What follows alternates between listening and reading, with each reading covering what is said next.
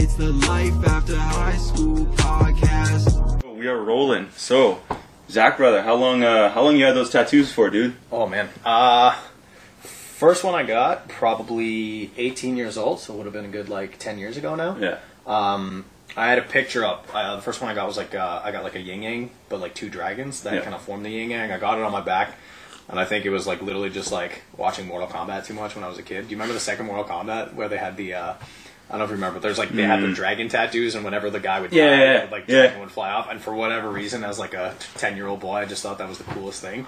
That's it. So I had this picture of like two dragons making a yin yang, probably for like six, seven years, where I just like kept going back to it, and then like I kept telling like my Yeah. parents, I was like, oh, I'm gonna get that, I'm gonna get that when I'm older, because like I had an uncle who had a tattoo, but nobody else in my family really did. And then like as soon as I turned 18, I went up to the shop and I was just like, This is what same I want. picture Right I on, held on for right for on, like dude. years. And Right then uh, yeah, that would have been the first one. Got my second one on my chest probably. I want to say two years after, two three years later. Yeah. Uh, and then after that, it was just like open season. It was just Nice. like whenever I had the money and I had a piece of art that I was like, oh, I like this, I like the way that Yeah. looks. It was just like, let's go. right on. 'Cause they, they look pretty sick. So I was like, man, I gotta ask him. I gotta find out why before I before we get into Yeah, it. man. into I wish I, I wish I had like a cool story behind them all, but like there really wasn't. Like I was just a bit of a nerdy kid, and I was just like, I mean- I'm gonna get dragons. Like, It's better though than some people, some people that I've seen lately where they're like, oh man, they'll get emotional before they talk about it, and then I'm like, oh, man, I have a buddy of mine. He was like, um, he's like, dude. My friends call me Big Grizz, and I was like, because he referred to himself as Grizz, and I was like, Okay. nobody should call anybody that. Why did they call you that? And he's like, oh, you know, because uh, it's a cool name.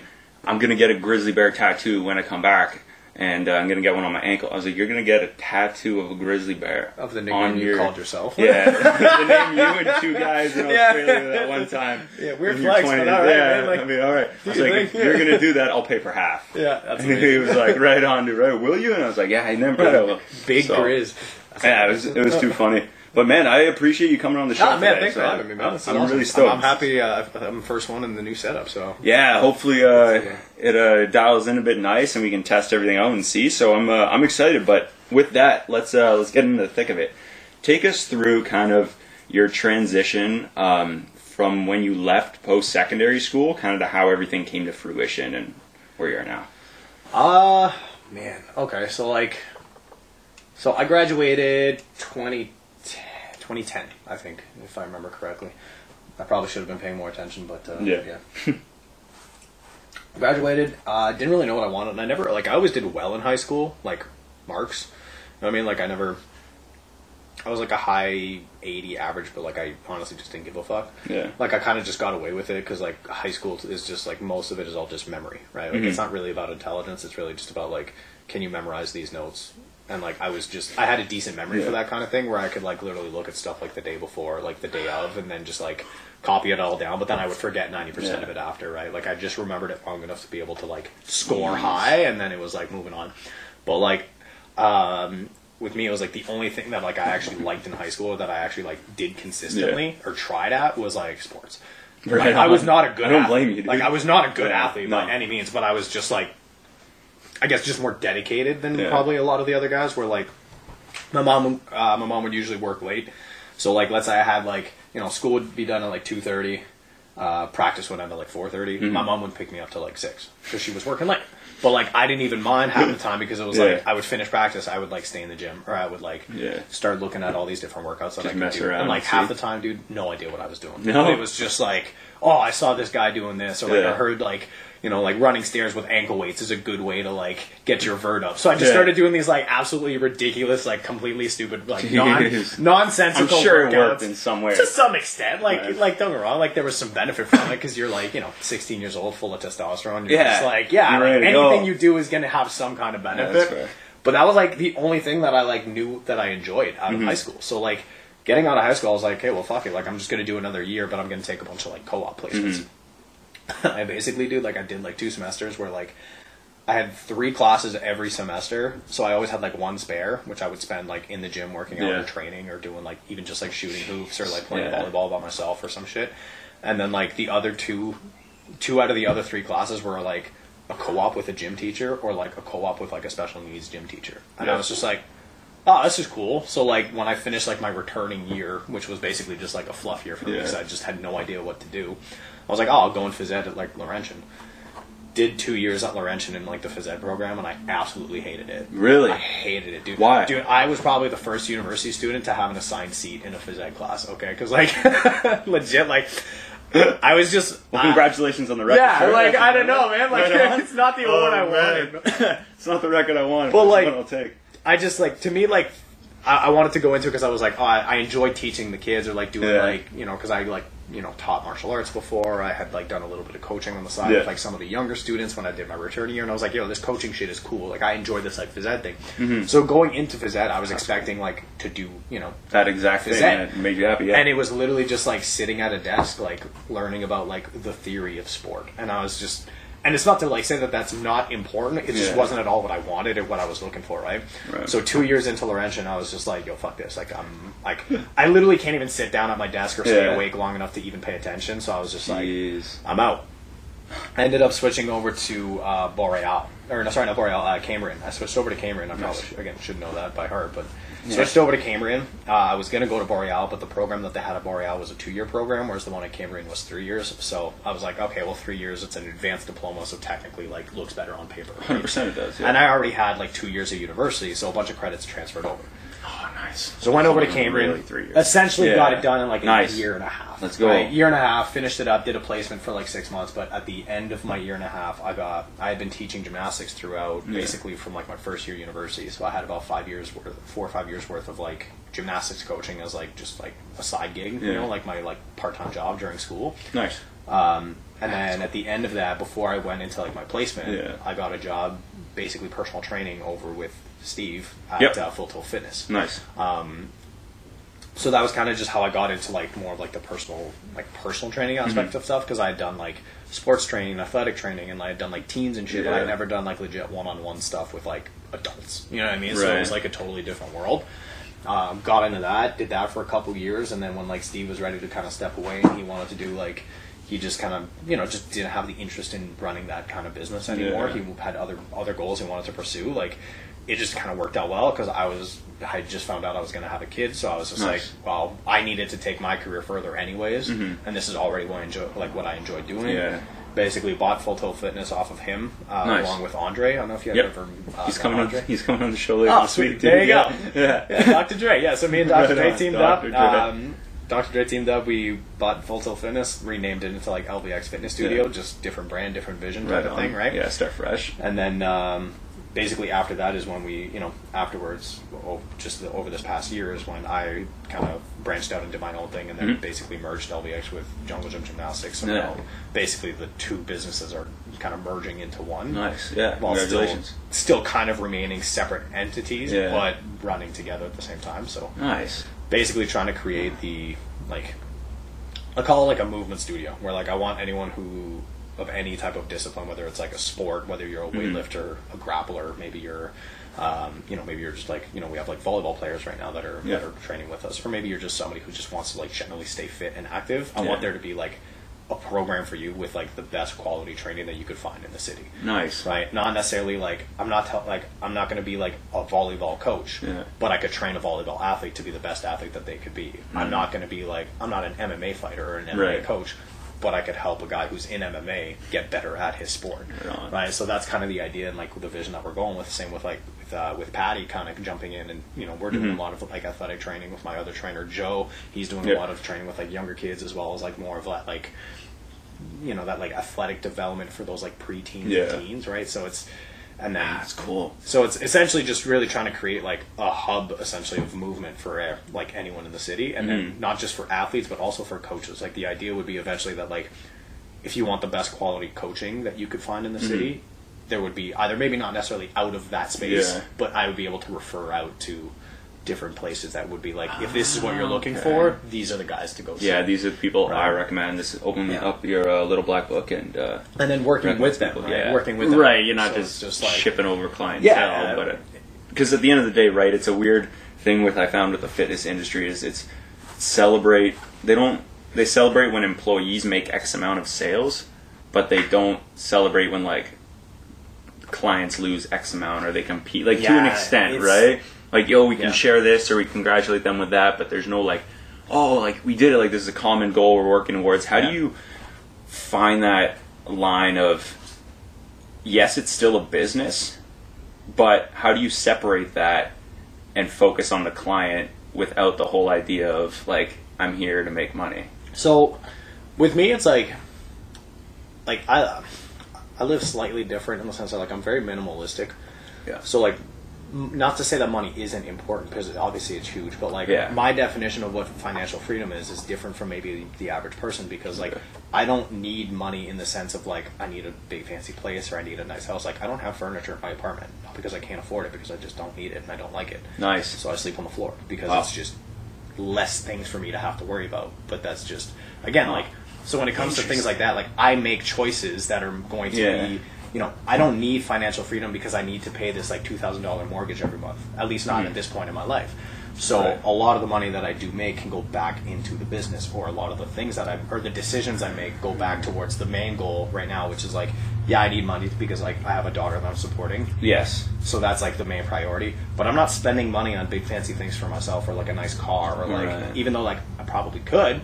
Right. It's just not important to me. Like it's not what I really Yeah. want and it doesn't truly actually bring me happiness. So when it comes to running the business, it's easier for me to make decisions where it's like what is best for the client because I'm not necessarily chasing that bigger payday of like, Oh. well, I need this money because I got to pay my mortgage because it's like, well, if this is going to keep yeah, it's like Yeah. if this is going to keep this client around for the next 20 like 10 20 years and then over time I'll make that money off of that client by giving them a quality service and giving Right. them continued results. I don't need to make this big giant sale right now to be able to like you know what I mean, to Mm-hmm. be able to pay all these bills or to, to be able to go off on this trip because it's like to me right now it's like this is what I'm concerned Right. about. This is what brings me joy and happiness Yeah. is building this up and become like a becoming a better service provider essentially, right? Becoming a better yeah. trainer and then also learning from other guys that are better at what they do than Yeah. what I am, right? So like again with Pat, Yeah. Pat's an amazing weightlifter. Very good. So I love working with Pat because I can learn something from him every time that we train Every together. time, yeah. And vice versa, I think is like how the, our relationship kind of started was like Mm-hmm. he could kind of see some of the things that I would do and be like, oh, I see there's value in that. Maybe not necessarily for every one of my clients, but there's value in that for certain people, just like I did. I saw the same with him, right? Right. So again, instead of having to chase this paycheck of like what's going to make the most money immediately right now, Yeah.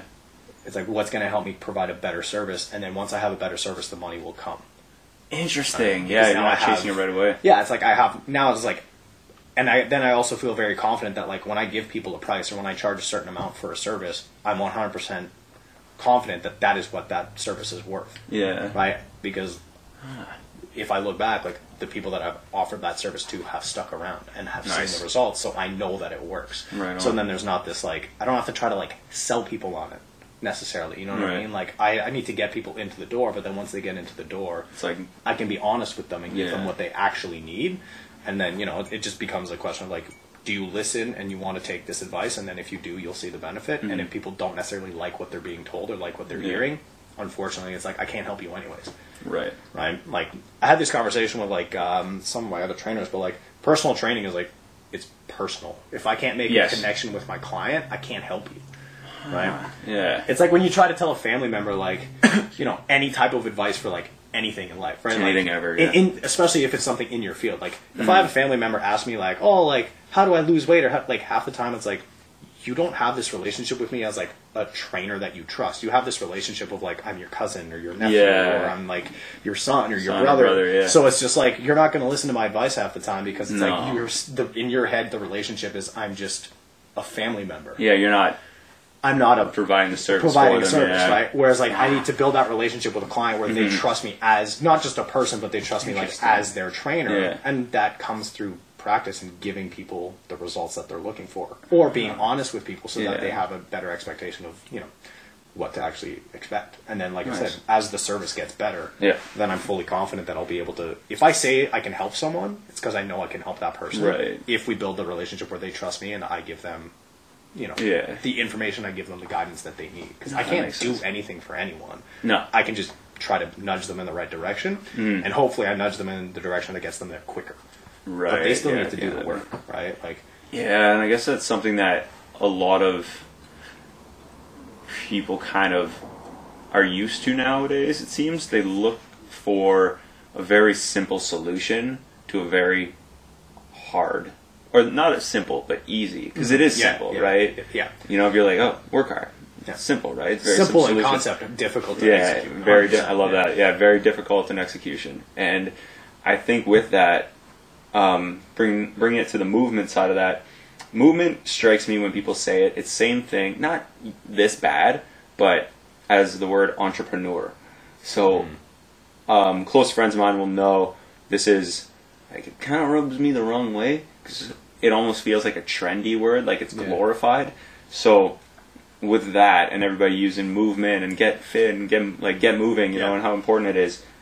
I've talked to a handful of people about how important it is, like experts on it, and I'm wondering what, from your opinion, are some common misconceptions of when people think of movement. So If that makes sense. Yeah, I, if uh, like, correct me if I'm like going off and like not exactly what you're like looking to uh, kind of get an answer to, Yeah. but like, I think when it comes to that is like, I think the big issue that a lot of people have in like, well, I'll call it the fitness industry, but it's a lot of times right now it's becoming like the movement industry. Yeah, that's where- kind of where what people are kind of like, oh, you got to move, you got to move. The thing is, like, what people don't necessarily realize is like you could switch up your workouts every day if you wanted to, but if you're still always kind of just Yeah. cycling through the same patterns, you're not really practicing movement. You, Right. You're just developing a skill of exercise, which is different, Ah, right? Like, yeah. so you're you're in jujitsu, Yeah, okay? So full time. right? 100%. And there's a lot of yeah. movements involved in jujitsu. Yeah. There's huge amounts of movements, right? Uh, like massive amounts of patterns. There's you know different like you have to adjust on the fly, which is why it's such an interesting it's such an interesting sport. Very, Any type of fighting sport is so interesting, and that's what got me interested in, in the first place. like that type of like- combat stuff is very Yeah. unique because there's that extra element you can't control, which is another Exactly. person. Yeah, and it's like you can Right. know how to throw a you know a cross, but can you throw a cross if a guy's hands are in the way? Can you throw a cross if you have to step out of the way or if you have to slide if you back? have to go moving forward, so you have yeah. one technique that you might necessarily like. There's an unlimited way Mm-hmm. of actually throwing or having to time that technique, even though it's Yeah. one punch. Now add in thousands of others like techniques that you could learn from like martial arts becomes this puzzle that's unreal, right? Yeah, it's countless. But if I take that same example, like if if I'm practicing like my straight right, like you know, for let's say me, it's like my power shot, my straight right. Yeah. If I'm always practicing, but I'm always practicing against the same heavy bag or the, against the same pad holder from the same angle from the same setup, am I really practicing movement at that point, or am I just refining one particular strike?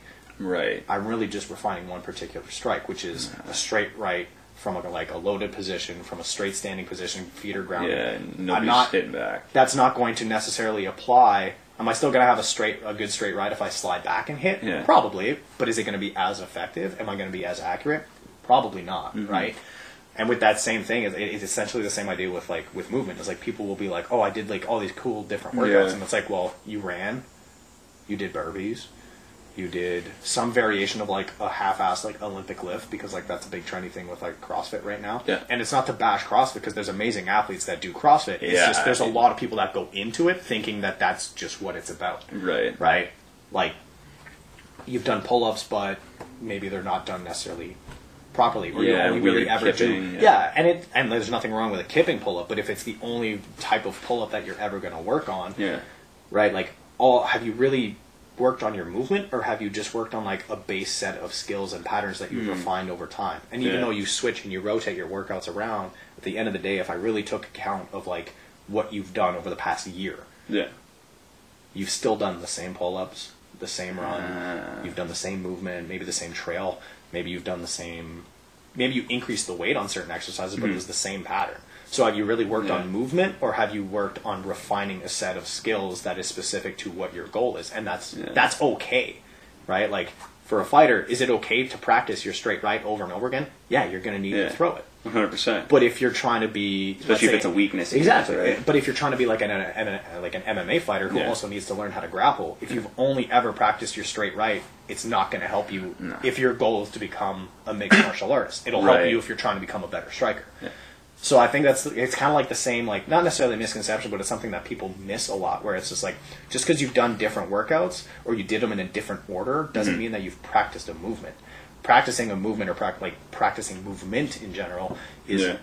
completely switching out of what your element is. Like, so if you're a gymnast, doing some weights is going to be practicing movement because it's completely different patterns. But if I only did the two, Mm, yeah. if I only do the two for, you know, there's a point of diminishing return. Right. If I practice gymnastics and weightlifting for so long, after two, three years, what am I really learning about my movement pattern that is potentially different? Yeah. right? So maybe then I have to learn how to throw a kick. Maybe I learn how to throw a punch. Maybe I learn mm-hmm. how to roll. Now I'm Yeah. developing new patterns and the skills. That's practicing movement, right? It's not just switching between yeah. like I did the same gymnastic skills and then did the same weightlifting skills, but I upped the weight, so I'm Yeah. practicing movement. But No, you- because I'm moving, you're practicing weightlifting and you're practicing gymnastics. Ah, You see what I mean? So it becomes like, and it, it's very hard to strike a balance. That makes sense. I think the big Mhm. like, and it was an issue I did a lot too. It was like people try to do all of it at the same time, where then you're actually not improving at anything. Because you know, if you're going to practice jujitsu, Ah, Yeah. if you want to get better at, you were saying like you were doing like taking someone's back, right? Yeah. You were practicing taking someone's back yesterday. Okay, well, how many times do you have to practice taking someone's back before you get to a point where there's only so many more times you'd be, or there's only so many other things you'll be able to improve about it Right. right? Now you can keep practicing Yeah. that same take, but you might only get Yeah. a little bit better. But is that going to be like like in an actual fight? Yeah. Is the fact that you practice an extra hundred reps of a back take going to be that much of a difference versus if you practice a different technique? Yeah, and it's more so I find with that specifically that example too. It's like you said, oh, we go a few times from this one. Okay, we got it Yeah. comfortable there. Switch up to a different Exactly, position. yeah. Like it was kind of like turtle from the side, turtle from the other side, turtle from the back, turtle from the front, and we're going how to back take from here. Uh, and like it's almost situational rolling, we call it, where it's like, Yeah. okay, you're on your back, I'm in your closed guard. You have to stand up, sweep, or submit. I have to pass or submit. And we say go, and then we go until one of those things happen, and then you play it from there. And then those are more what we do, but it's like, okay, we have, you know, X amount of ways to get out of the closed Yeah. guard, you know, X sweeps, you know, X um, submissions. But it's when you hit, when the bullets fly, when the cage door closes, when the referee says fight, and you guys go, that's when I found a lot of um, a lot of things that are you repeat in the movement patterns or the patterns that you repeat as like a lot Without and even noticing. exactly right that's when the second nature or people are like oh what do you default the fight or Mm-hmm. Yeah. flight And especially when you get yeah, tired. dude, Right. ex- like s- exclusively Yeah. when you get tired, and that's perfect example, right? Because that's something that's when you get tired, you get lazy. Now it's you do you resort to whatever you n- don't have to think about Yeah. because your brain's fried, Yeah. right? Because adrenaline is exhausting; it fatigues you, and when you're fatigued, like you said, you're tired and brain shuts off. What can I? What do I not have to do? How can I be as effective without thinking about anything? Yeah. going back to those patterns that you rehearsed a hundred times in those exactly. situations. So then that becomes Yeah. your default, right? And that's where like so what you're saying like where you're practicing these like you're te- you're practicing a back taper from all these different angles of different Mm-hmm. positions. That is essentially okay. You have the one technique, but how do you apply it from all these different ways? Yeah. That's playing around with an idea. That's playing around with Yeah. a technique or with an actual skill, right? Like so if I take um, parkour, if you like if Nice. you know parkour is right, Oh, like yeah. okay, so like a simple let's well, I'll say simple, but like a parkour move you might see a guy make is like a like a running front tuck or a Webster flip, Mm-hmm. which is basically you run off the one foot, you swing the other leg back, you do a front flip. Okay? Okay. So you could do it I could do it standing on the spot, swing the leg up, Yeah. front flip out of it. Boom. That's one way. I could do it running forward or stepping forward. Yeah. Boom. I could do it like on a back pedal, swing it right.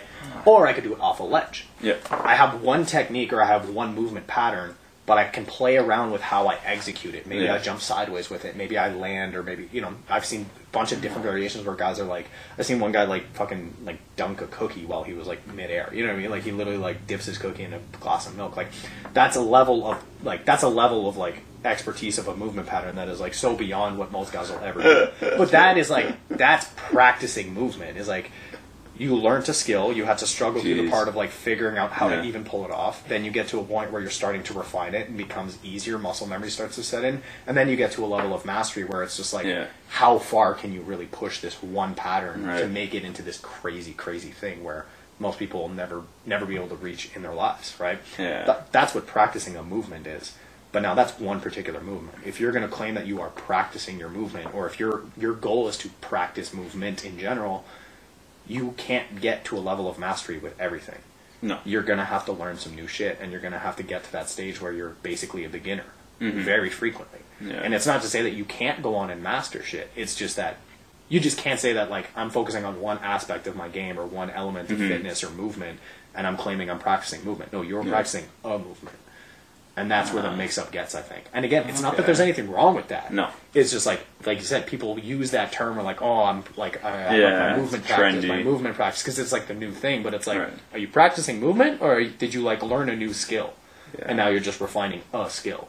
That's not the same thing, right? Ah, interesting. And now you said something uh, fascinating a couple seconds ago about, and I want to come back to that. Um, what do you think the reason is for what you said when you said people often never get to that level of mastery with anything? Why often do you think that is the case?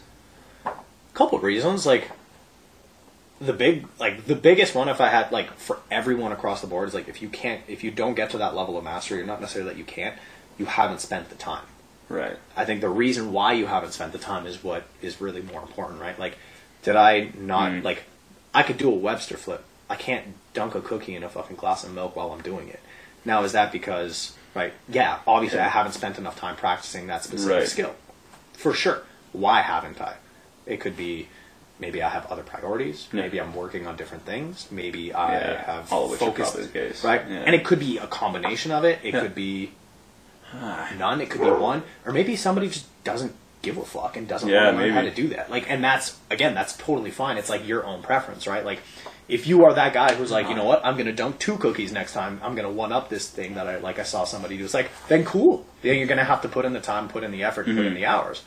But like, it's okay to not want to do everything, right? Yeah. It's okay to not want to become a master at any one particular thing. I'm like that. Like, I get very bored of training the same shit over and over again. Mm-hmm. Yeah. So I dabble a lot, right? I'll do a little bit of this, a little bit of that, and I kind of switch around. I'll always have like similar goals that I'm always working towards, and like Yeah. that's what I structure my programs around. But I try not to just be like I'm going to become an expert at this one thing because I get bored. But that's just me personally. Yeah, that's a bored, personality right? trait. That's exactly. not a, but not a problem. That's just you're, No, you're you just, just- like nah. You just switch it up. bit. Exactly. Yeah. But I just can't claim that I'm like uh, like I'm, I'm some expert parkour guy. I'm Right. not. I've dabbled with it. I've played Yeah. around with it a little bit, but I'm by no means an expert. Just like I'm no means like an expert like you know weightlifter. Like Mhm. I dabbled in it. yeah. played around with it. I understand the basics of it. I put in some time and some practice, but like, it's a different thing. Mhm. You know what I mean? So, yeah, it really just depends on like what is your goal and Right. why are you chasing it. So with that being said, um, I heard a rumor that you're on a short list for a, to be cast in the next Avengers movie. Is that true, dude? I saw a bunch I- of uh, I saw a bunch of videos If I of am, you doing some a- flips and stuff, and I was like, oh. If I am aware- so then I uh, I if I had to is ask. if that is a thing, I'm not aware. But like, holla at you, you know? get at your boy. like, ah man, hundred percent, I'd be an Avenger. I don't know which one. I'll, yo, I'll be Black Widow. She's she's suing Disney right now. Scarlett Johansson is suing Disney. Apparently, I will one hundred percent be Black Widow if that means I I, get swap. if I get some of that Marvel money. like hundred percent. You need me to taste some dudes, and I gotta sit there in a sexy red wig, like, bruh. Zero hesitation. Zero hesitation. None. I had to ask. Yeah. All right. So, um, switching gears a bit to the business side of it, um, what are some challenges um, that you faced um, when it came to starting a business? Starting. Yeah, and kind of getting your feet in the door. It's weird because like I, if I want to think like I've essentially started over the past three, like five years. It's like I've almost kind of restarted like three different businesses, mm-hmm. right? So the first time I started a business was basically just like by myself as a personal trainer. So I had to go out look for clients, and then like, it kind of goes back to what I talked about like my service and my quality had to be there for me to attract other people. Because especially when you're starting off and like. I mean, we've talked about this before. But like, I'm not a social media person. I fucking hate social media. Yeah, I know it's man. I hate it. Hard I to don't- I find. just don't like it, man. I just don't like. It. It's just Yeah. like But you're good on it, dude. Like your I- videos are good. They're funny. I have they're fun. clever. I have fun, but Like- like, it's like God, I'll you'd be so good at it too. I will I will make videos for fun and for like for jokes, but like I'm I don't like scrolling on social media. I don't like posting on social media. I don't like waiting for people's responses or like waiting for likes. It's just like I just have no interest in it, right? Right. And there's also like I know myself enough that like I don't want to end up like falling into this hole where I'm like relying on other people's approval. You know what I mean? It's just like I'm doing my own thing ah, anyways. Probably smart. I'm happy Yeah. with what I'm doing right now. I don't need all this external validation. That's why like, you know, like I don't I just don't like social media. It's like Uh, like that's why I haven't used them. Yeah. It's just like I'm good doing this shit. I don't need these other distractions. I'm already distracted enough, man. I'm ADD as Fair, fuck. You know what I mean? Like I don't need three other like social medias Yeah. to be like, do people like me? Are people liking my video? Are they hmm. commenting? Like Why is last week this many? Yeah, yeah, I don't. You're right. You know There's what I mean? I do. get down. I do what I enjoy, and I'll Yeah. do like I'll do it when I want to do it because it's for me. I'm not doing it because of like other people. And if I want to make Yeah. a joke video because it's like an ad for some some random bullshit, Yeah. and I'm dancing around like an idiot, and it makes people laugh, and I enjoy doing it, cool. But it's not something Yeah. where like I want to be like held where it's like, hey, where's the next video? Hey, where's that next clip? Maybe at some point in my life, I'll you know I'll hit enough goals or I'll reach a, a level where I'm like, hey, now I can and I want to focus on this aspect. Sure, but for right now, I'm just like it just doesn't interest me, right? Interesting. But like it's That's just cool. It's just and again i'm Mm. very like i'm very minimalistic where like Yeah. that's just more distractions for me right like um it was kind of jokes like i went um i hate shopping too because like i just don't like buying I don't stuff, blame you, right? man. It's uh, so like i was making a I, I had to step out of the um, step out of work i had like a gap in my schedule so i was like okay, i'm gonna run over i gotta go grab some shit and like i literally like i go shopping like once every two years and i buy the same thing every time right like it's like i just like yeah, you know reduce reuse recycle like 100%. you know what i mean like people like that, dude. and it was just Yeah. jokes because it was like I stepped out and then like someone was looking for me and they were like, oh, he just like he had to go pick some shit up. Like he he, he went like clothes shopping, which is like something I never do. And he was like, oh, he's probably just gonna come back and like have one of those like three for thirty deals from Boathouse. And like I literally I walk into it with a Boathouse bag and three T-shirts and I was just like, yeah, man, nailed it. Like 30 bucks. Yeah, thirty bucks like on the spot. I was, No. but it was just like I was gone for maybe twenty minutes because Yeah. it's like it took me longer to get to the mall than it did to actually get any shopping. You know what I mean? It was just Yeah. like done deal. I'm I'm out of here, right? All the same color. Hundred percent. Hundred percent. Ah, yeah. Nice. Yeah. Can't um, get distracted by choice, dude. Exactly. But now it's like I wake up in the morning. I put my sweatpants on, I know it's going to be a white or a black T-shirt. That's Yeah. it. Like that's That's a good point. I have never seen you in Right. like the few times we've interacted. I've never seen you in not a white T-shirt. It's I have white or black, and it's because like I wear them at work. Yeah. I don't have to worry about if I'm matching my fucking sweatpants or if I'm like, you know what I mean? Like white and black goes everything. white and black It's genius. T-shirt goes with anything. So like I'll mix genius. up the shirt, like I'll mix Ah. up the pants. Maybe I'll get some colored like Yeah. uh, some colored sweatpants, or I'll get like some flashy jeans Yeah, or some you're shit. funky for sure. But it's like a white or black T-shirt. Why? Because like Ah. I don't have to worry about it. I wake up in the morning, I put my pants on, I grab whatever fucking shirt is at the top of the pile, and Mm-hmm. I just throw it on, and I'm like, boom, I'm ready to go. Start my day. I don't need to spend ten minutes trying to figure out like, yeah, do I have the right socks? Do I like? It's all the same. It's all the same. crazy. Right? Again, it's just like, but that's just what I enjoy doing. It's not that that's a better way, or it's just what I do that works for me, right? And I think if with that mindset, it's fascinating, dude. Because check this out. a couple months ago, there was like a there was like a thing with the business that we had going on, and I'm not going to get into specifics, obviously, but maybe after. But basically, um, things weren't going ideal for the situation, Yeah. just with past things we had done or not done, and. Um, basically there was a lot of stress that was going on. We were we were doing like finished carpentry, and our heads were just not there, which is not good when you need Yeah. to be as precise Yeah. as we need to be for the job we were doing, right? And so with that, I was like, I need a big thing, and I found myself always comparing and, like you said, getting down the rabbit hole of how many, who, why didn't this person, why are they like it so late? Why- Yeah. I deleted Instagram off my phone. I deleted Facebook off my phone. I deleted. I had TikTok, but I deleted that. But I was just like, this is stupid. Yeah. So I just deleted all of them, so I couldn't go down. Kept Snapchat, but I don't use it. Mm-hmm. Um, it's just for people in Ottawa I talk to. And then I was like, okay, if I get rid of all this, I'm good. Ten minutes after deleting them, I'd go open my social media folder. I'd go open the folder, and I went and I pushed the screen where Instagram was, and it wasn't there. And I was like, Yeah. what's going on? And then you're like, oh shit. Oh, this is bad. I just opened my phone with the specific, like, yeah. Yeah. going right here with it, right? Like pure instinct, like you said. And I'm like, hmm, can't do that. I've never felt better because I don't want like you, mm-hmm. like you said, like you can get into a browse space where you're just like, oh man, it's like, well, this person's Yeah, on this yeah. boat doing that with them, and you're just sitting in your living room. And I'm like, come I didn't get ah. invited? yeah, like, Yeah. that's what people. That's what I try to tell people. I'm like, man, like that for mental health specifically. That is huge. I was like, I've told people in the past, told my buddy Connor a couple weeks ago, I was like, man, just delete it off your phone. Or if you don't do that, turn off your phone for. There's this really interesting Jewish practice that's 23, 24 6, I think is what they call it. Okay. It's basically. Is that how they make so much money all the time? That might be it. Might be- that We might be figured it out. Yeah. Like, uh, well, when I tell you, you'll be like, oh, yeah. So, excuse me. They do 23, 24, 6, where it's, they disconnect for, from Friday evening to Saturday evening.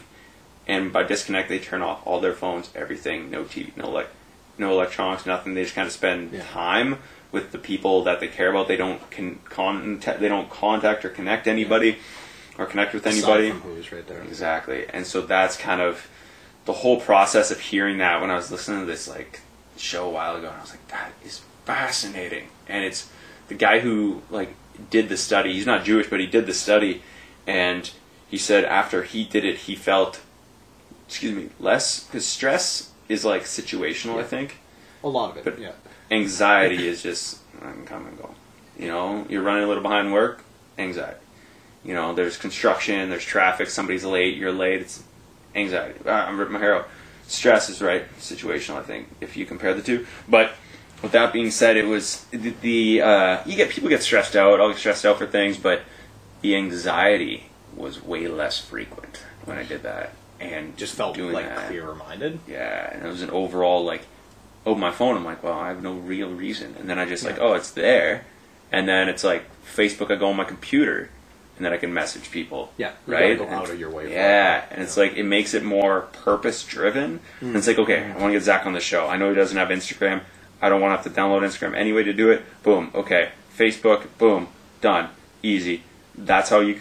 And then it's like, well, I'm not just scrolling. I'm not like, oh, oh, you know, I see this Yeah. person because it also gives it also I found it gives me more confidence to ask people to go to come on the show. Where I'm not like, oh, I'm browsing, watching what celebrities fighting, Yeah, what yeah. pro fighter, because nobody cares. And then going through, and then it's like, oh, now I feel like crap. Eh, I'm not gonna ask him.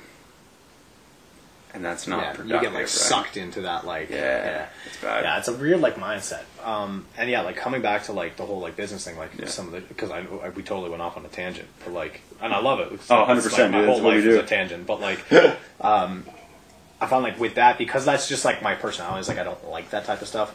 For me to build up a reputation as a trainer was very much based off of like because I wasn't doing these Instagrams or these Facebook posts. It was very much like. Did I help this person or did I not? And did Wow. they tell their friends about it? Mhm. So All it really was mouth. like word of mouth Yeah. uh, uh, oh, like for the good. I want to say the first like year, two years was just hundred percent like. Was I doing a good enough job that people wanted to tell their friends or family about? Wow. That's how I built it up, right? Now, obviously, More as you impressive.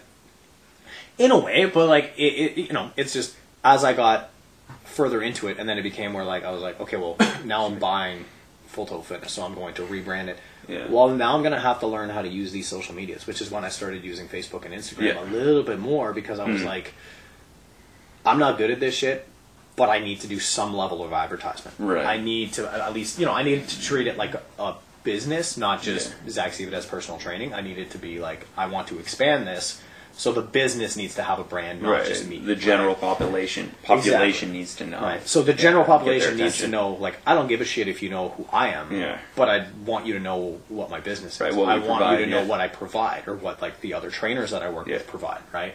And then moving up even a further level now with Jungle. Gym, where it's like now I have people of all ages. I got toddlers coming in versus people that are like 67 years old that are coming for personal training. Jeez. There's a huge market, right? Mhm. Well, I need people that have no idea who I am. Like most people that go to that gym for their kids, they don't know who the fuck I am. Right. They're not going for They you. don't care. It doesn't Yeah. matter. But they need to know that the gym is going to supply them the you know the best service that they can get for their kids. Mm. Yeah. Or is a safe place for their kids, or is a fun sense. environment for their kids. Yeah. So then it becomes more like as as like the business has evolved, like I've had to develop my ability to use things for Right. business specifically, which you know. As a consequence, is like, yeah, I have more more time on Facebook now, but I do Yeah. the best I can to limit it where it's just work Mhm. right? I'm not there post like posting videos on my weekend or talking about Yeah. like whatever. Or I'm not trying to like have these big like discussions on fa- like it's just here's what I'm offering.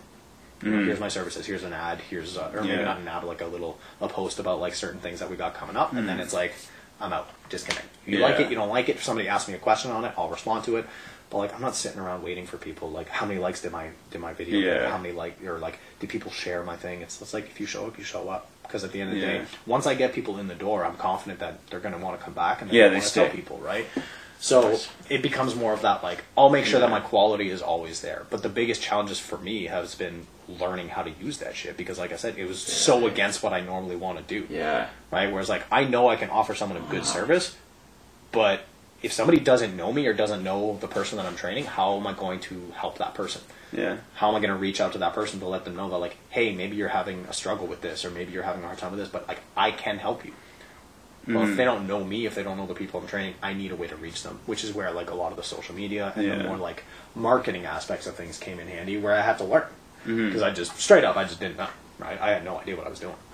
I mean, I still I'm still not very good at it, but at least Right. it's like it's something I'm continuously trying to get better at, so that I can reach a wider peop- a wider group of people to give them the help. Because at the end of the day, like I got into this industry because Yeah. I wanted to help people. Yeah. Right? That was it Makes sense. and I like I do it in a way of like not that it's it's not to make like I hate when people say that where they're just like I do this to help people. I'm like yeah I do it to help people, but it's because I feel good about myself when I do 100%. it. It's like there is an should. egotistical thing And about it should, where it's though. just like yeah why? Why is that an egotistical thing? egotistical, Like, but not in a bad way. it. Not in a bad way, but like in a way where it's like I feel better about myself when I know that I'm able to help someone. One hundred percent. You should. And that's but that's and that's what I'm saying. It's not a bad thing to feel No, to have like a little shot to the like or a little boost to the ego. Where it's like, oh man, like you were trying to see some people, nobody could figure out what was wrong, or nobody could help you, and Yeah, like you got I got it. you walking again. Like that makes me feel good. So there's definitely like for me myself, like that's like a motivational drive. Ah. But it's like I'm not doing it because I'm like this like saint and I'm just like I just want to help the world and heal the world. I'm like no man, like I feel good Yeah. when my knowledge and my experience helps somebody else because it makes it like reinforces that like I'm doing something right. Right. So it's like Yeah. yeah, there's like a little like a shot to nece- maybe not necessarily a shot, but it's like it makes me feel better about what I'm doing. It makes me feel good about the shit that Yeah. I'm doing. But at the same time, it helps that person, Right. right? So it's it, it's Yeah. you know it's it's a give and take. Like Right, and it's a feel good thing that I think if we come back to it, and I, with the social media part um, that you mentioned, it's a feel good with a. Uh, it must also feel a bit better too when somebody had you or a past client had you and they recommended you and then you solved the problem oh, big time, right like that might Yeah, be a little sure. it's like oh they didn't just read up on you because Yeah. they couldn't figure out they're like hey so we know this guy he uh, can flip not Hmm. Yeah. while dunking milk but like Yeah. Can do it But like Yeah. it's yeah, it's definitely like um I mean look like it's like uh if I use Pat again as like an Yeah. example or even for you, like when you're training jujitsu and you practice something over and over and over Yeah. again and then you manage to pull it off in a match, it feels good because it's like validation of like what I'm doing is good. It's it's working to some extent. Maybe I'll have to change things or whatever, but Yeah. like maybe I'll grow and I'll realize later on that I'm still making mistakes now. Yeah. But at least I'm on the right path and I'm I'm improving, I'm excelling, or I'm getting better at what I do. So there's Mm-hmm. Yeah. there's like this this joy where you're like, oh, okay, like the hard shit and the stressful stuff was worth it. Yeah. Right. And I think like when it comes to like movement, that's what it's all about. Like it's you're constantly having to figure out what you're doing wrong. Right. Which is what's stopping you from achieving that technique or Mhm. from achieving that goal or 100%. from getting stronger, getting more fit, or whatever Mm. your goal might be, losing weight. Like, what are you doing wrong that is preventing you from achieving it? Right. Being like an, a quote unquote like entrepreneur is essentially the same idea. It's just the risk and the like the consequences are different. right? Mhm. oh yeah If you're training Yeah, jujitsu, sure. it's like if you fucked up, you might get choked out. If you 100%. fucked up, you might get hurt. You might hurt the other person when you're not intending to. So there's there's more of like a physical risk to it. Being Hmm. an entrepreneur, or being a business owner, or even just trying to do Yeah. anything that's like, you know, not necessarily like a uh, where there's no necessarily like a there's not like a a, a plan or a guideline Yeah. just laid out for you. Like the consequences are different, right? Like the consequences for me fucking up are potentially losing a client, potentially ruining Yeah. a program, Right, potentially rep- reputation reputation, potentially Huge. not being able to pay bills. So I think like yeah even though like the process is very similar to like learning Mm-hmm. a movement or learning any type of physical skill is very similar to like running a business because there's a lot of it where you start at zero. Nobody starts a business and has all the answers, never dude right? You're going to fail. right Like and said, you're like- never gonna have all the answers anyway Exactly, and like I said, like I, over the past five years, I've technically had to like kind of restart like three times right? Mm-hmm. So like in some way and in some sense, like there are things that I've done that I've failed because I don't still do them because it like I tried something, it didn't work, it didn't give me the results I needed or what I was looking for, so I had to Mm-hmm. reassess. Right? You're going to fail, just like when you're practicing a movement, you're going to Oh, fail yeah. until you figure it out and it gets better, and then you move on from it. It's the same thing with running a business. They're Yeah. very similar. It's just that the consequences are different, right? Right, dude. Most people just don't. Yeah. The same reason they don't get into like a fitness or they don't start doing jujitsu is the same reason they don't necessarily want to follow that real goal. There's a They're scared of there's failing, a fear. right? Big There's a fear for sure. Yeah. dude, still getting my ass kicked. Now, cra- uh, this uh, good story for you. So check this out on that um, on that point you made, um, where with going through a technique and like you you drill the hell out of it because that's what you're doing essentially, right? You're drilling Yeah. the technique, you're repping it out. So, um, June of 2019 or July 2019 doesn't matter. Um, there was a I was in a jiu-jitsu tournament. It was in Sudbury, so nice and easy jiu-jitsu tournament. Um, it was a gold medal match, and I was gassing out. This guy was gassing out, but he was just like really strong, and he managed to get me. He got me with a kimura, and he beat me. So I was a little disappointed. Yeah. So I was I was pretty pissed, but um, there's I went in the span of the next three months, next three or four months, sorry, I every second morning during the week, so Tuesday, Thursday morning for about two, three months, I would just go and just drill triangles, just only triangles off my Yeah. back. As soon as I get taken down, like situational, like somebody Yeah. takes me down, live, everything, just triangle, triangle, triangle. T City all day. So I was like, okay, this is what's happening. We go to a tournament in North Bay, sorry, in the Soo, and they're all the same though, right? Yeah. And so A lot of the same kind of Yeah. dancing. Yeah. so we go in the Soo, and um, I have the. They're like, okay, they I, they're like they have the list posted, the order of the matches. I look and I'm like, okay, well if we're up, crap, I'm up. I'm up first. So there's a gymnasium pack, gymnasium packed of people. I'm up first, and there's nobody at the same time. So unfortunately, so it was Oh, just me again, and I was like, oh, who's this guy? This guy looks familiar. Where have I seen before? It's the guy who beat me for the goal. First match of the tournament. This is the guy you already lost to for the Yeah, and I, but he submitted me, and I was like, ah, I have every reason to lose this. Yeah.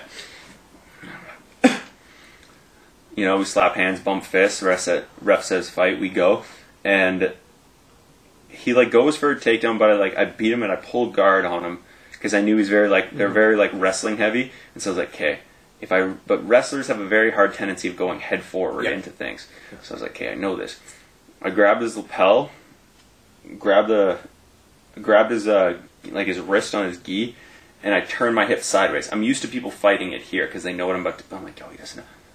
I bump out. I like take my shin. I shin. I break his like grip on his on my hip. Yeah.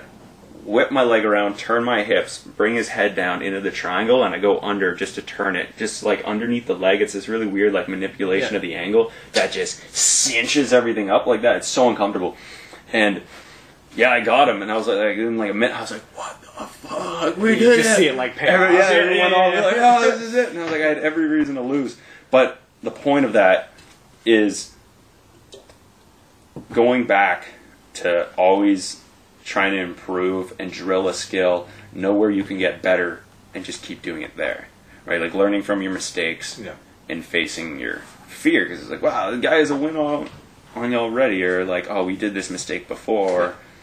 And then you just go from there and you live and learn, I guess. Yeah, yeah, it really is, man. Like it's it's wild how like I think like even with like some of the like the the like the younger athletes and stuff, where like if I if I'm coaching a young kid that maybe doesn't necessarily have all this life experience to be Mm-hmm. Yeah. able to understand how to like life's a bitch, man. Like so shit bad. happens that you do not have control over, right? All And, the like time. All and, like we can get into that later, but like Oh, yeah. about shit that's happened to me where it's just like I Mhm. was not ready for that shit at all Yeah, we'll, we'll cut to it next. right? Yeah. But like, it's a big thing. Where, but like, if I can use sport or if I can use training or some type of Yeah. like practice to help a young kid understand that it takes effort, that they're going to fail, but then also how to keep a better mindset moving forward. Mhm. Those lessons, like, they get applied throughout your whole life. Right. So it's like I don't necessarily want to think of it as like And it's not to try to make it seem like uh, you know, like coaches or trainers are doing more than necessarily they really are to make it seem like it's this big, super important thing. But there Yeah. is an importance to the level of like you're creating a better human, but you're just or you're trying to create a better human, but you're just using sport or activity or movement as the tool to teach them the lessons. Interesting. Yeah. Right? Like that's a good through jujitsu, like like you said, like and we've talked about, like a lot of guys that do jujitsu or fight are some of the calmest people you'll ever meet because they know that they could fucking wreck you, It's kind of ridiculous. right? But you know what I mean? Like, Yeah, I don't so- need to be all out there yelling and screaming and doing all like hollering all this shit and talking all this trash. If Yeah. I know and if I'm confident that I'll be able to destroy someone, like if I if Yeah. I'm not confident in a situation. They're typically not always like not always, Right. but most guys that roll More often do all than this not, shit, yeah. they're pretty chill dudes. Yeah, very quiet to themselves. They don't nerdy. need- yeah, yeah, they, nerdy. because they're studying it, right? Like, Yeah, there's their brains kind of consumed in that kind of stuff, right? And a lot of that comes from, or a part of that at least, comes from like, yeah, there's obviously a personality type where like you have Yeah. to be willing to do that type of thing. Yeah. But at the same time, like when you get beat over and over and over again, there's also a level of humility where you're like, maybe I don't have all the answers. yeah. So that also applies to the real life, where like in any other situation where you're like, I might be wrong. I could be really confident that I know what I'm doing or that I'll be able to Yeah. overcome this. But there's always the oppor- like the the possibility that I'm wrong or Mm-hmm. some unexpected, unpredictable factors that will come in and totally fuck my shit. Yeah. Like some dude All the time. snatching a Kimura for your gold medal match. Like you don't necessarily, you, but it happens, right? Like does. It's brutal. but being able Yeah. to, but knowing and being able to, anything like, about it. being confident in yourself that, like, if I keep working at this, I will get better and I will be able to overcome this. Like, the for me, the easiest way and best way to learn that is through sport or activity, and it, and that's where like movement practice comes in. It's like Mm-hmm. Learning something new all the time and kind of always reminding yourself that, like, no matter how good you are at one thing, there's a thousand other things that you have no idea how to do. Is like it's very humbling, but it's also a good thing because when you've overcome that hurdle again, Mm-hmm. there's there's like there's a confidence that comes from it, but also humility that comes from it because Yeah. it's like, damn, like I managed to do it. But there's guys dunking cookies in Dunking cookies milk jars milk, right now. Like so, it's like as much as like I've accomplished a lot, Yeah. There's still way more for me to be able to accomplish Mm-hmm. with this, right? So Right.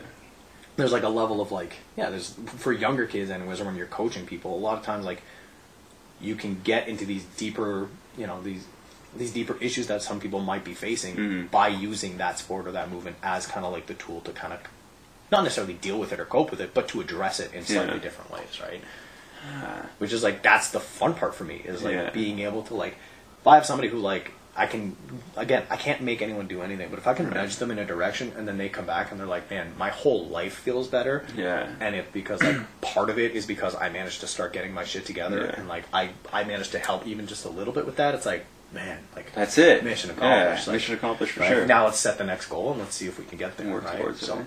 Nice.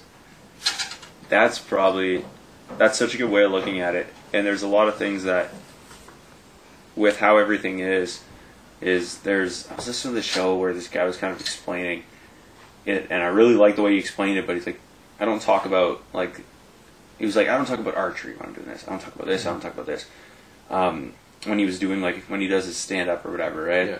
And he said something about if you're always learning or you're always finding things to be beginners at, yeah you end up you keep yourself humble. You keep that um, skill or you keep that ability to learn fresh because is a skill and that's a sorry that's a Big time, tool yeah. and you keep that like sharp where you're like okay I'm always trying to learn I'm trying to do this I'm trying to have like more people in the show different people trying to like understand how people do things like different equipment how different things work right and Yeah. trying to find a way to be a beginner at things but still try to master the things you want like you can have 50 like hobbies do whatever you Yeah. want but if you have like two or three things that you're like okay these are what i'm going to be good at yeah excuse me i think by finding those things and trying to achieve mastery but then being beginners at a lot of things makes it so much easier to go through the difficult times in life Big. as you're mentioning huge huge huge huge right? And now with that, what is when you said that? What is an example of something that comes to mind when I say like a challenging thing? Like just kind of been like, there you go, Zach. Oh man like so like I don't know how deep you go like Oh, you can go as deep as you want, dude. It's your show. It's So- episode. when I was um, I finished my second year of university every- like I passed everything, but I knew that like I was just like, yeah, this is not it. Like I wanted like I'm just not feeling it, right? Yeah. So I was like kind of deciding to go to kind of making the switch over to college. Um, that summer, like basically between like me leaving university, like finishing exams, and then like jumping into college at uh, Cambrian. So my mom had been dealing with depression for, Jeez. looking back on it, probably a really really long time. Yeah. But like at the time, it was three months, right? Yeah. Like so, my mom was like um, she was a school teacher, and then she eventually became like a principal, um, which is a fairly like it's a high stress job, and she was like at like basically like an end of town that was a very rough area, like Mhm. just a lot of just a lot of issues where you know you've got a lot of people that are struggling themselves, where it was just she took on a lot of work, right? Yeah. so I got home one night. My mom had been kind of, you know, basically like severely depressed and like out of work, where she was like actually like, for the first time in my life, like my mom didn't go to work. You know, what I mean, like she had never even taken a sick day. Yeah. First time, like three months, she's been off on like sick leave essentially, right? I get home one day. Um, I get a call from my dad, and he's like, "Hey, I'm just trying to get like get a hold of your mom. Like, do you want to just like see where she's at and shit, right?" I'm like, "Yeah, Yeah. cool, whatever." so I like go down and basically try to like look for her phone or like see if there's anyone home because I like literally just pulled up, right? Get inside. I like where my parents' room was was like you'd walk into my house. There's like a hallway to the right and then a staircase to the basement. As soon as you got down the staircase to the right is like my parents' room. Mhm. So I like run downstairs. I like open the door. Yeah. I'm like, I'm, I'm still on the phone with my dad. I'm like, no, like, she's not here. Like, I don't know what to tell you.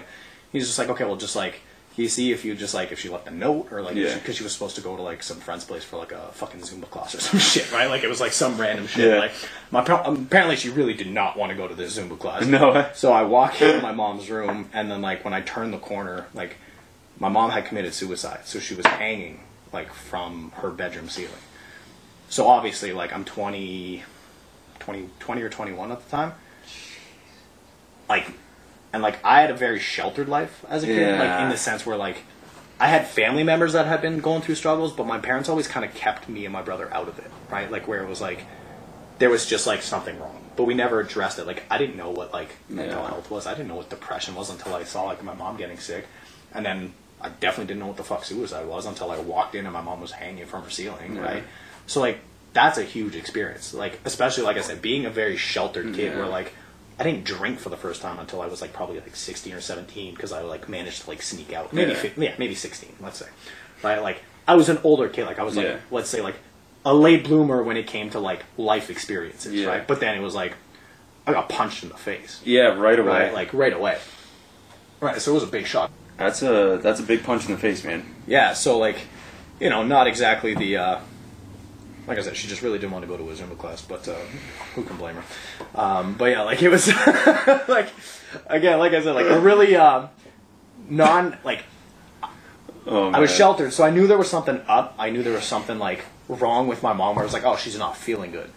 But like Right. even like eight years ago, mental health wasn't like something people talked about like it is now. Right? No, it's Like, a lot it- more at the forefront of what we do. Yeah. it, it's a lot more prominent now because a lot more people are suffering from it. Yeah. But like at the time when it happened, I was like, "What the fuck is this?" Like to me, it was like suicide was something crazy people did. My mom wasn't crazy, right? Like that's how I felt at the time. Was like, Whoa. "Oh, like what the fuck is going on?" Right? Yeah, so like my whole yeah, like whole world just got shattered essentially because like everything I thought I understood was like gone. Right now, as you would expect, when somebody that close to you kind of passes away, yeah. A lot of people in my family reacted in very different ways. Mm-hmm.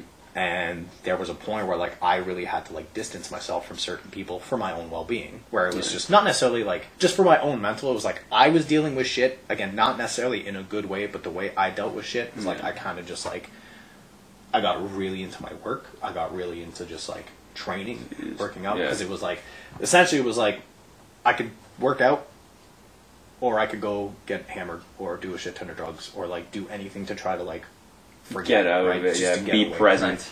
So it was like Yeah. I chose exercise. I you know for years I still do like I wreck my body on a regular basis, Mhm. right? A part of that is like yeah, I've gotten better at it, but like a lot of it is like you know it was a way to escape. It was a way. Yeah. It was like it was total escapism, where it was just like I don't want to fucking have to deal with this shit. So if I'm at the gym with my buddy Yeah. till fucking one o'clock in the morning because we're doing fucking chest presses, like you know what I mean, I'll take it, right? Yeah. Um, but then like over time, it's like when you when you go through that type of shit, and like I said, like my whole world got shattered. I had to distance myself from a lot of people that I was originally close with, just because I didn't like the way they were coping with shit, and I had to cope with shit in my own way. Yeah. So I basically went from being like a super sheltered kid to like I'm on my own. Yeah, and exposed Moved out, lot. Yeah. moved out. I'm gone. Working on my own, trying to pay bills Wow. by myself. Like Nice. and like 20 is not like you're not young, but like I'm also not like I was not nearly as mature as I am now. You know what I'm saying? Like I had some Yeah. shit I had Yeah, not figured out out yet, right? down. Yeah, like, uh, like you know what I mean. So like I fucked up a lot. It's not young, but it's not old enough to be like you, old enough where you could be making those. You're not already doing that. Yeah, you know what I mean. You're like, hey, you have this I stepped choice into now. it because yeah, it you was stepped like, into it because you had to. right? Like Yeah. shit. So like for me, one of the things, and again, like I use movement as a way to train for that, or like to, uh, as like a metaphor for a lot of like the stuff that happens in life, because it was like it's the same processes. Eventually, Yeah. once you break it down, like how did you, you know, how you move on and kind of cope, not necessarily cope, but like how do, because I don't like the word cope, because to me, like cope is just like I'm dealing with it. Yeah, which To me, it's like how do I excel from it, right? I like that. It's a Like that- horrible, sh- it's a horrible thing that happens, but but, it's, it's a mind shift. Like it's a mindset. and like everyone who's like in their and like I use successful as like what is successful to that person. Anyone who accomplishes their vision of what they deem as being successful, nobody just does it. There's there has to be some kind of trigger, right? There's Yeah. something that makes that person go, "Fuck it, I'm gonna go for it," right? Some people, it's like, Yeah.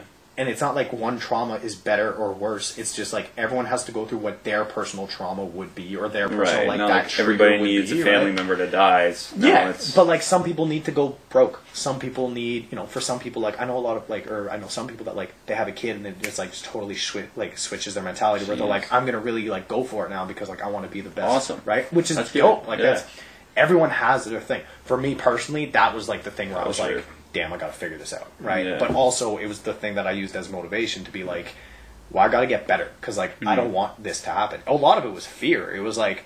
Shit, like if I have, Ah, yeah. and then like, because now I'm 20 years old, it's like my world gets blown open. Now I'm like, oh shit, there's a lot of people in my family that suffer from like mental health, or yeah. that suffer from You're now more aware of it. more aware of it. But now it's like you look past that, and it's like, oh, there's a lot of people in general that are suffering from this, and then I start to recognize it in friends, family, Yeah. clients, where I'm like, oh man, like there's a lot more people that are struggling, not to that extent, Right.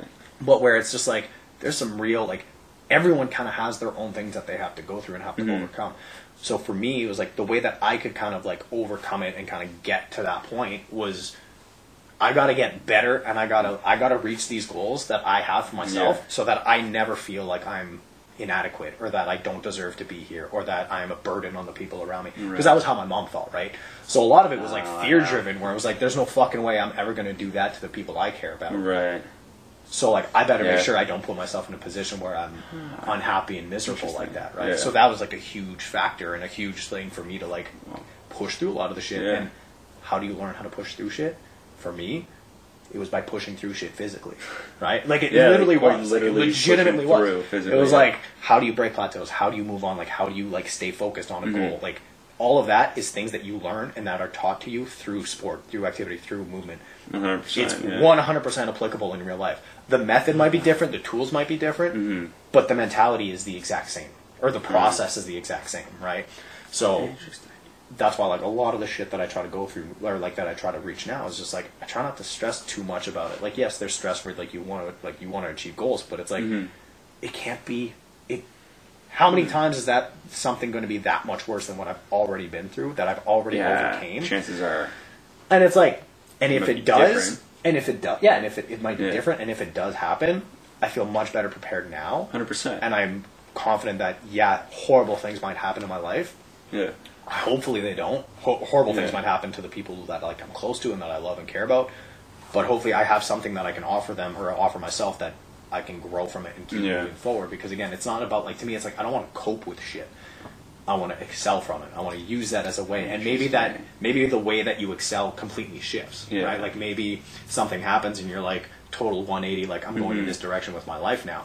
But as long as you can excel, and that is what brings you joy and happiness at Right. that at that point in your life or that stage in your life, then like that's always better than falling back into this like self misery and self pity, and then like Yeah, it's kind of lazy. yeah, It's a lazy is. response It, it really is, but you see it a lot, and all the time. Yeah. with people, and it could be with like little things or it could be with big things, right? Like how Mm-hmm. many people do you know that just blame the world for all their problems? How long do we have? But it happens Like- all the time, right? Every day. Yeah. All the time. And it's like the world might be responsible for the problem that happened, but it's not responsible for you getting better from it. No, and I think um, to that, uh, one of my uh, mentors way back when we were getting off the we were like getting off the plane after a two week service trip in the Amazon of Amazon rainforest of Ecuador, Damn. and yeah, it was cool. But yeah, man, it wasn't bad. But we uh, we're leaving, and she pulls me aside. She goes, "Glenn," was like, "Yes." She goes, you can you can never control the only thing you can truly control is how you react to things that happen Yeah. that happen around you some along those lines there's like whatever you can never really control what happens to you mm-hmm. but you can always like you can only really truly control your own behavior right whether that be like how we're acting now Yeah. or how we're acting Yeah, before or after how like you interact with your family or how I, I interact with mine family friends whatever right and i think that's an interesting way that you take inter- interesting way that you react to things like that and i'm sure you um, apply that to not just tragedies like big things but i'm sure you do it to Little like little things. things you're like oh, Yeah. lost that client well let's get Yeah. let's achieve these, these goals faster like you switch a bit And don't wrong, like you've got to remind yourself all the time. Too. Yeah. It's not like it's something where like it's just like innate where I'm like I could deal with anything now. It's like no, like, Yeah. I fuck up all the time, like all the time. right? 100 do like 100 times Like, a day all the Minimum. Time. But at least it's like there's like there's some level of ownership where you have to be like, okay, I fucked up, or this shitty thing happened, but it's like, yeah how can I kind of like not just recover from this, but then like grow from it. And it's not like it's not always about just like looking at the bright side. Like that's an element of it of like you gotta stay positive. and it's Mm-hmm. Yeah. like sometimes, but sometimes you gotta look at the negative and realize what the fuck you did that made it so bad in the first place. Because Yeah. if you're always just looking at the positive, it's like you're you're potentially ignoring what is causing this in the first place yeah because you can't always control what happens to you in life, but Ah. some things you can. And Yeah. sometimes people walk into shit because Yeah. of the choices that they make repeatedly, where they just like walk into these shitty circumstances, and then it's like, man, my life sucked, and it's like, well, you made fucking like three years of bad decisions that led to this. Yeah, it's all you that won't.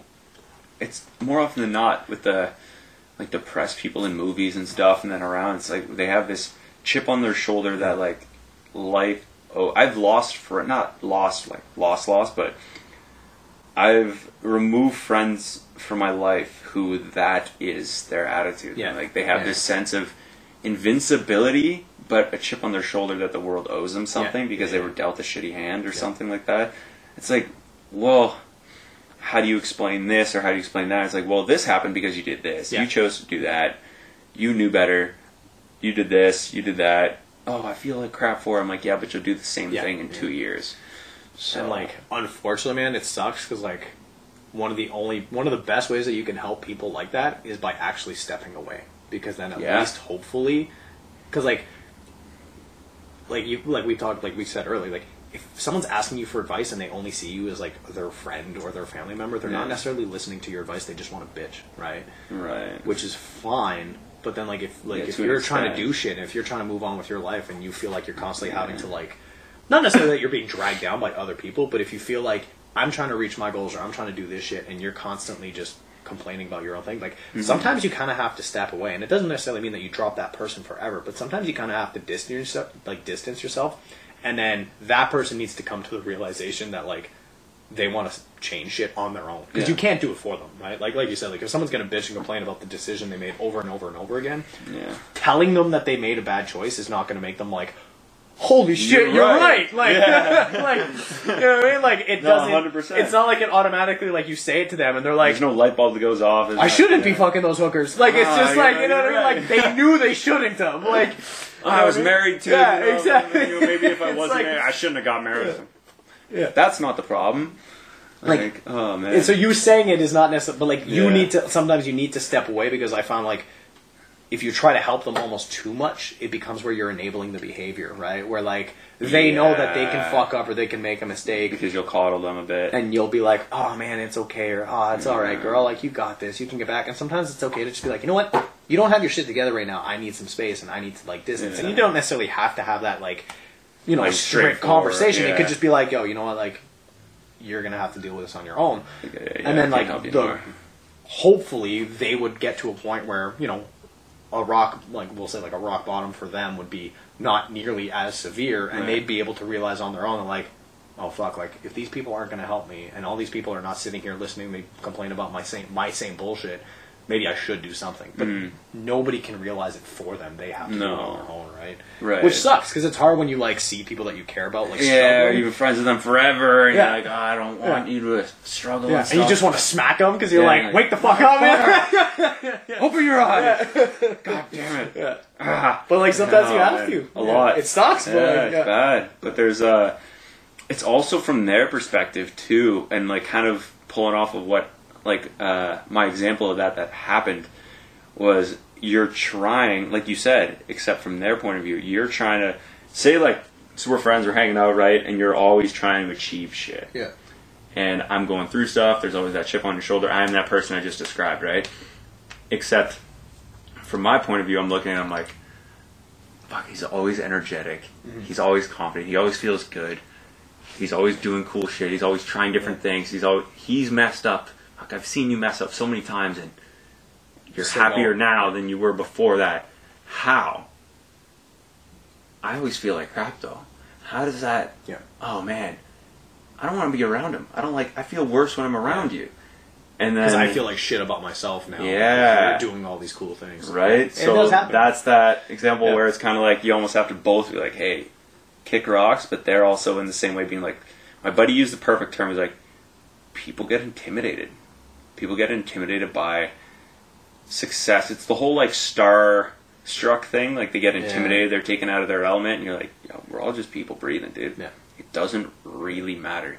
And I'm thankful about that. Like just with some people I've had on the show and stuff, and the people I've met in my life is it's very, very in a bad way. I was talking with my business partner about business partner about this this week, where he's like, he was telling him how one guy. I told him a really cool Eric Carlson story. Um, how I didn't meet him, but it was just a cool like experience we had, and uh, it was just like at a traffic light, and he pulls up, he says, "What's up?" and then he bails off in his Lambo. And I didn't know who it was until after the fact. And then we were still like, but Buddy was tripping out that he just heard that story. He's like, man, that's so cool. He's so, you know, this one time. And I'm like, I don't, I don't know. I saw the nine bobbleheads on your desk. Yeah. I want to tell you the story. But him and my point where he was like, I just, I don't care. I don't understand this like celebrity Yeah, yeah, aura thing that I'm like, people get intimidated by success, especially when that's, they don't have it or more often than not, not sure what they're working towards. Yes. And that's the big one, I think. Because I think like a lot of people like again like success is like that's very that's a very relative term. It's like what Okay. do you consider Specific, like you said earlier, yeah. So I think it's a lot of times it's easy to look at like celebrities with like oh they've got this money they got all this shit and then it's like Oh, I think that's why who they are. people love when celebrities come out with like real bad shit. That's why people love celebrity gossip because it's like oh this Ah, person's never fucked up just like I am. Yeah, and that's it's like true. if you don't necessarily know what you value or if you don't necessarily know what you're really trying to like reach and again like i'm not saying i don't do this either like there No, are people not at all. that i get jealous of or people that i like i catch 100%. myself It's a hating natural because thing. it's like oh fuck that guy and then i'm like oh but he's actually just doing what i want to be doing so like i can't really hate on him can't really hate on it. well, like these celebrities are like these like fucking movie stars or whatever, and it's like people get so like wrapped up in their lives, but then they love when they fail. They love when they fall, and it's like, oh, Britney went crazy. She shaved her head, and it's like, you don't want to be a pop star. Like, what do you? Yeah, what, why, are you celebrating that? Why, why are you celebrating? But like, why did you worship her in the first place? Like, Uh, yeah, like that's a good point. you know, like, and like now all Mm-hmm. this like there's like this like free Britney shit, and I'm like, yo, you guys haven't talked about Britney in years, and now all of a sudden she's going through some shit, or there's like it's in the media, Yeah, and now people are blows just like everyone's like, we got a free Britney. And it's like that's great, but like the only reason or part of the reason she's in that position is because like people put her up on this pedestal Yeah. In the first place. Yeah. Like if she was just another regular chick, like. I like people know people in their personal lives that need that kind of help, not necessarily in the same circumstance, but like Right. but then they see a celebrity go through like a depression or they see a celebrity go crazy or lose their shit Yeah. and they're like we need to help her we need to help her i'm like yo your family members are literally like going through and if not worse. if not worse but it's like because you had this like jealousy or you Yeah. perceive this person as like being on this pedestal it's like it's not as interesting to try to help your family member who's Right. just like a regular joe blow but like again what's your definition of like what is successful like is it being a pop star? Because if being a pop star is like if that's your thing, then like why aren't you working towards it? Yeah. How come? Where's your mixtape, bro? Yeah, like, why are you spending You know what I mean? Like yeah, like, your like, like, bro? uh, like I don't see you at the bars like hustling people like yo play my track, play my track. Like, Like, yo, buy my hoodie. you but know, if you're like not that. interested in being a pop star, Yeah. being some like famous like musician or like celebrity like actor, it's like then why do you care? Ah, But it's like on Yeah. the surface, it looks like they have what you want, but it's because you don't really know what you want, right? No, and I, but I think it boils down. I think it's attention. Hmm. I think there's some form of that. Yeah. which is why when you say you're not a social media guy, I'm like, That's why I get jealous of dudes Really on social media, man. I see these jack guys on social media. I'm like, man, fuck that guy. And then I'm that like, guy, he's got small legs. Yeah, like exactly. Yeah, it's always just like, literally every "Oh, look, I could flip. Yeah, And I can flip. like- I can choke him out. but it's like, why do I care? If he wanted to get big, he wanted to get jacked. Like, good for him. He's hitting his goals. He's doing his thing. Like, I, I have to catch myself and kind of check myself and be like, why am I jealous of this dude? He's doing exactly what he wants. Hmm. I'm doing exactly what I want to be doing. Like, I have to stop comparing to like where he's at in his journey, Yeah. whereas like I am because they're different. Right, and it's- we it's a natural things. thing, Hundred right? percent, totally natural. compare. So as long as, like you said, you're like you have to check yourself. Yeah. But that's when ego comes in, Yeah. and then it's like, no, I'm better. I don't even check myself. I know everything. Yeah. All right. Well, you haven't failed enough, or you haven't like you haven't owned up Yeah. to a lot of things, Yeah. right? You haven't really learned from that. But switching gears a bit, um, why you've gone? Explain to me what Five Cent City is. So you did a speech, right? Yeah, yeah, yeah. Uh, I was intrigued, but I couldn't quite figure it out. So Five Cent City is like what we talk about. Like I- it's funny because we just talked about putting people on a pedestal, and like if there's one person I can say that I have up on a pedestal, Yeah. it is the organizer and creator of Five Cent City. Um, so I met Christian through a buddy of mine, uh, Jordan Kilgannon, Yep. which I'm sure you're. Yeah, you met the one night. We met that one night, yeah. So Jordan has been a really good friend of mine for a long time, and again, another person that I really look up to in a lot Yeah. of ways, but not in a sense of like I don't idolize Jordan. I idolize a lot of the things that he does, and I I really look up to a lot of the things that he does with his life and the way that he chooses to live Yeah, his life. seems a pretty pretty cool dude. He's a very Pretty very down to earth guy, So, very chill guy, yeah. right? Um, but also just a gent, like just a sweetheart. Um, Yeah. So Five City, the first time they got like basically put together, like Jordan knew Christian because Jordan's dad used to actually train Christian way back in the day. Nice. So that was kind of like Damn. the the connection that I had. So I was going to chill with Jordan one night. He was like, "Yeah, I'm, I'm just getting like, I'm getting a treatment done from uh, from my buddy Christian."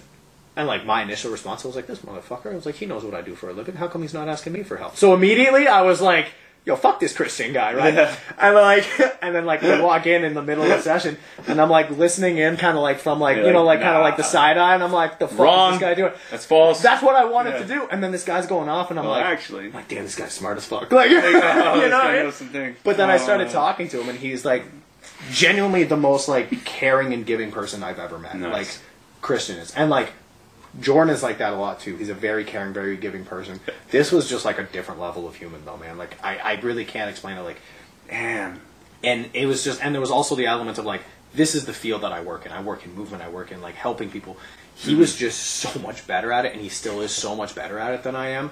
I couldn't help but be like, man, like, what makes you tick? Like, what, like, what are you doing that's so so different? But it was Yeah. like, it was so good, and i've worked with a lot of really really good people, and like worked with a lot of really great therapists and trainers. the way that he approached things and the way that he would like the attention and care that he would give to a client was just like Yeah. beyond anything I had ever seen and I have ever up until that point. So when I met them that night or that day, sorry, um, he ended up telling me he's like, "Hey, I'm doing this event. Like, I'm originally from Sudbury. I live in Toronto now, but I want to come back and I want to do an event because know, Nice. a lot of like the overdoses that are going on downtown, a lot of the mental health stuff. So it kind of started off as like basically it was just like this guy I met who like happens to be this really chill, really nice, and like really smart guy that I was kind of Yeah. like, yo, I want to work with this guy. Like this guy's really fucking cool. Like, turns out he's running this event, and at first like I was like, oh, I'll help out, yeah. but like you know it was like showed up like passed some t-shirts around. Like I think I helped Jordan make some bracelets for the event because we were just chilling one night. You know, like, Yeah, but like my things. my involvement was fairly Right, like you were there. limited. Were I showed yeah. up and I was like, oh, if you guys want help setting stuff up, like I'll Yeah. show up and like we'll we'll set Yeah, some bleachers support up. the show. But Nice. uh, yeah, I was supportive, but I wasn't like a part of it. I get it. You know what I mean? I was just like, oh, this is cool, really nice dude. My buddy's involved heavily. Like Jordan Right ended up doing. I, I don't want to get like I don't want to say the wrong shit, but he ended up doing a lot for that event that like Nice. a lot of people don't know he did. Oh, cool. Kind of behind the scenes. Yeah, we'll let that uh, Um, be with him. Yeah, so like again, I don't want to get it wrong, and I don't want to say No, did the things he 100%. didn't, but like he was a big part of helping it kind of get together. And Mm-hmm.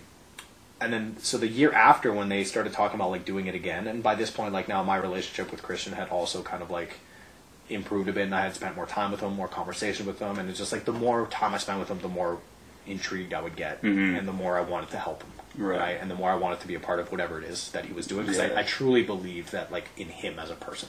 Ah, that's Right. the best. That's Not the like best, dude. the vision was an amazing vision, and like Yeah. obviously with the shit that happened with my mom, like mental health and all yeah. that, Yeah, like, obviously, hey, yeah, a huge thing that I can I can relate to, right? It was a big thing. Um, but working with him, I was like, no, you're the guy who's going to actually make a difference. It's like not all these like not necessarily to bash these other things, but it's like I've been to a lot of other events for like mental health, but none of them hit and none of them had the impact that this one did. And I think the big reason why is because of him, right? Because of the level of care and attention, and because just Wow. just the way that and because of his skill set. I really did believe that he was the person who could make the biggest difference. Biggest difference, not only difference, but out of. Yeah, everyone in every event, I was like, this is the one that if I can give my time to any one event, this is it, right? That's amazing. Um, so for the second year that we that we had it going, he basically asked me to do like a little, like a little video slash interview, and then he wanted to just like, uh, he wanted me to speak because he Yeah. throughout the year he had found out about the shit that Yeah, I went through with learned my mom and yeah. everything. nice. Um, so that's how I basically became like involved with Five Cent City, and then the second year that we had it, I was way more heavily involved. Where like you know we were recording shit. Um, you know, we, cool. we were more involved with the actual like setting up of everything and like Mm-hmm. the the actual event itself. Um, so the way it has been over the, the first two years that we did it was there was like a basketball tournament Yeah. again to kind of really stick with like the the people that we're trying to reach are a lot of times like these people are not people that have the resources all the time to just be able to like call up a Yeah. or call up an appointment like they might not have the financial resources they might not even like know where to go so the idea with five cent city was like we have all these people that need help and we have like and again like this is 100% christian this is you know i'm speaking like i'm going to try to speak for him as, as closely as i can Yeah. but the idea was like let's bring the help to them as opposed to sitting around and waiting. Waiting for them to get the help. where it's like, well, how come you're not reaching Smart. out? How come you're That's not doing brilliant. this? It was like, let's go to you. So all you got to do is you just have to be walking by Elm Street, by and you're Elm, like, yeah. what the fuck is going on here? And then you hear like, oh, there's some basketball games going on. Oh, Jordan Kagan is doing a fucking dunk show. Oh, I know that guy. He's on Instagram. Yeah. He's a super cool dude, right?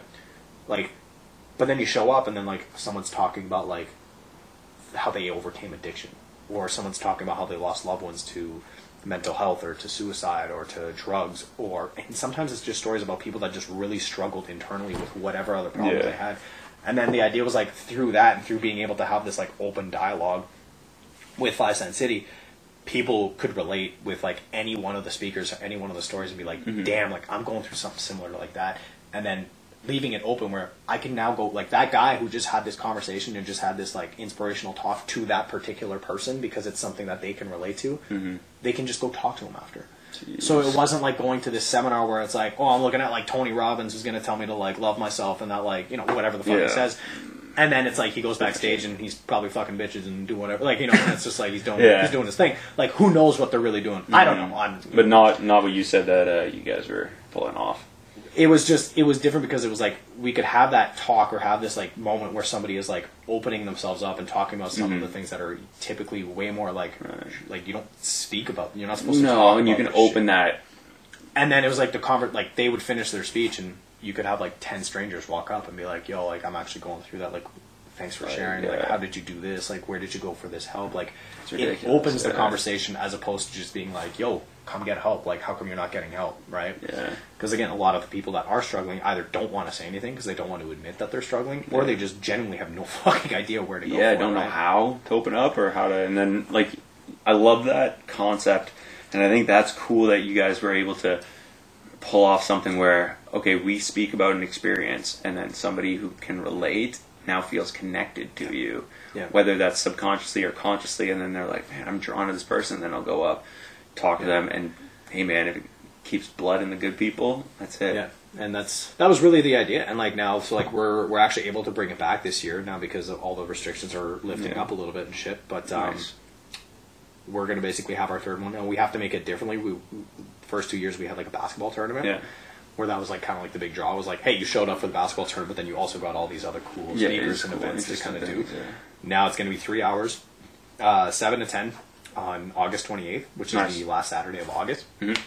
and way more compressed format. So it'll basically be like presentation, performance presentation performance presentation so it'll be you know a little bit more streamlined but also i think it'll be a little bit easier to digest for a lot of people also So yeah, again like bite size. typically the the longer format was what Christian really enjoyed because that was you know he felt he could get to people that way and get more people to come in. Right, Whereas like less like now with these restrictions, again like just kind of overcoming shit is like okay, well how can we work with this work with these restrictions but offer something that maybe is not exactly the same but can impact people in just as much of a, a productive. Right. way, right? So that's where he came up with the the format for this year, which will be a much shorter event, nice. but way more yeah, way more compact and way more intense in a smaller window. Yeah. Right on. I think that'll be uh, that'll be fascinating, man. I have to check it out for Yeah. sure. Oh yeah, it's uh, and like it's it's a completely community driven event, right? So everybody that's involved in this is like we're all doing it just because like everyone has some kind of story where they just want to help, Right. and it's just like run by. It is run by the community for Mhm. the community. Nobody's making money off of this. Right, Like, we're putting our own money into it. If anything, Yeah. you know what I mean. Like if T-shirts are getting made, it's because somebody went out and bought, Bought T-shirts, and t-shirts. printed all these T-shirts. If bracelets are being made, like somebody went out, bought the material, made bracelets, and handed them out. Mhm. Like that's what the event is about. They're sponsoring my event and stuff. Yeah. Ah, that's cool. That's really cool, man. So as we kind of go towards the end of this, um, what is one last um, piece of advice or a tip or lesson you kind of message you want to embark? Man, I think the biggest thing that is like uh, like for anyone going through like a let- we'll say like a fitness journey or even just a like their like like life journey, which is kind of cheesy to say, but like if you're going Yeah. through anything, like I think the biggest thing is like you're going to fail, you're going to fuck up, and it's okay. You just can't stop trying, Right. right? You can't keep doing the same thing expecting that it's going to give you the result that you're looking for. So it's okay to switch. It's okay to switch shit up. Like it's okay to switch up your friend group. It's okay to switch up the people that you take inspiration from. It's okay to switch up what you're doing. Those things are okay, mm-hmm. and it's okay to feel like you're failing at something. You just got to kind of keep going because at the end of the day, like the people that really like when we talked about like success and like reaching that success, the people that hit that, what their version of success are, it's never like an easy road. It's Never. it's, it's different for every single person. You just got to like accept that like the struggle you're going through is like that's what you have to overcome to hit what your version of success is. Mm-hmm. It's your problems, but it's your outcome that you're you're going to end up eventually kind of reaching. And it might be different from what you originally set out, but that's that's just part of going through the process. Sometimes things will be smoother, sometimes they won't. But like Yeah. you just you just can't give up on the end goal, right? Right. Whatever that goal happens Yeah. to be. Right on. So Zach, where can um, people get a hold of you? Where Not can people not find on you? social media. Yeah. right on. Uh, where can people find uh, the business? Let's say. Uh, so you can find uh, lvxfitnessstudio.ca or junglegymgymnastics.com. Uh, working on basically getting the two websites to be linked together pretty soon, so Nice. you could just basically have one or the other. I do have Instagram for LVX Fitness Studio as well as Jungle Gym Gymnastics, um, so you could look up either of those. Those are not necessarily like I don't have personal accounts on any of these, like for Facebook or for Instagram. Um, I do look at them, so if you are sending, if people are sending a message and wanted to get a hold of me personally, you can read. they it. can reach Yeah, me through nice. there. It's just you're not necessarily going to be reaching me on like a personal account anytime Right because I just don't have them. But Right you can you can find some little Nice. little flakes of me scattered. Right on, you know? brother. Yeah. Right on. Well, I really am uh, super grateful to have heard your story today. Super uh, grateful for us training together in the past. And I look forward to training him.